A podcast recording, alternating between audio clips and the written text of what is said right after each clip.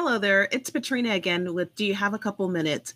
And today I want to continue our series on questions entitled May I Ask You Some Questions with part two. So, yesterday we talked about the importance of knowing yourself, and we started off with a few questions uh, to help us think about how we are feeling, how we can contribute, what are the things that we can learn. And the thought behind that was the better that we know ourselves, the better we'll be able to make decisions and choices that align with who we want to be, but also the better we will be in relationship with others. So I want to continue that process of self inquiry, and I want us to consider the following questions.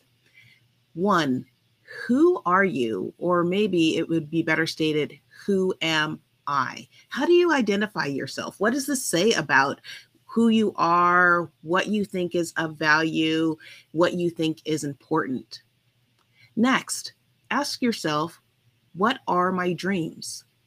Sometimes we can suppress dreams because other things come up, they're more important. We just push those dreams away. But our dreams say something about us. So think about those dreams you have or that maybe you suppress and ask yourself, what do those dreams tell me about who I am? What are the things that you like? What are the things that you enjoy? And then, lastly, for today, I want you to ask, how do I describe myself? So, if you were describing yourself to others, how would you describe yourself? And what does that say about you? Have you taken on labels that other people have given you? Or have you taken on labels or characteristics that you have decided for yourself?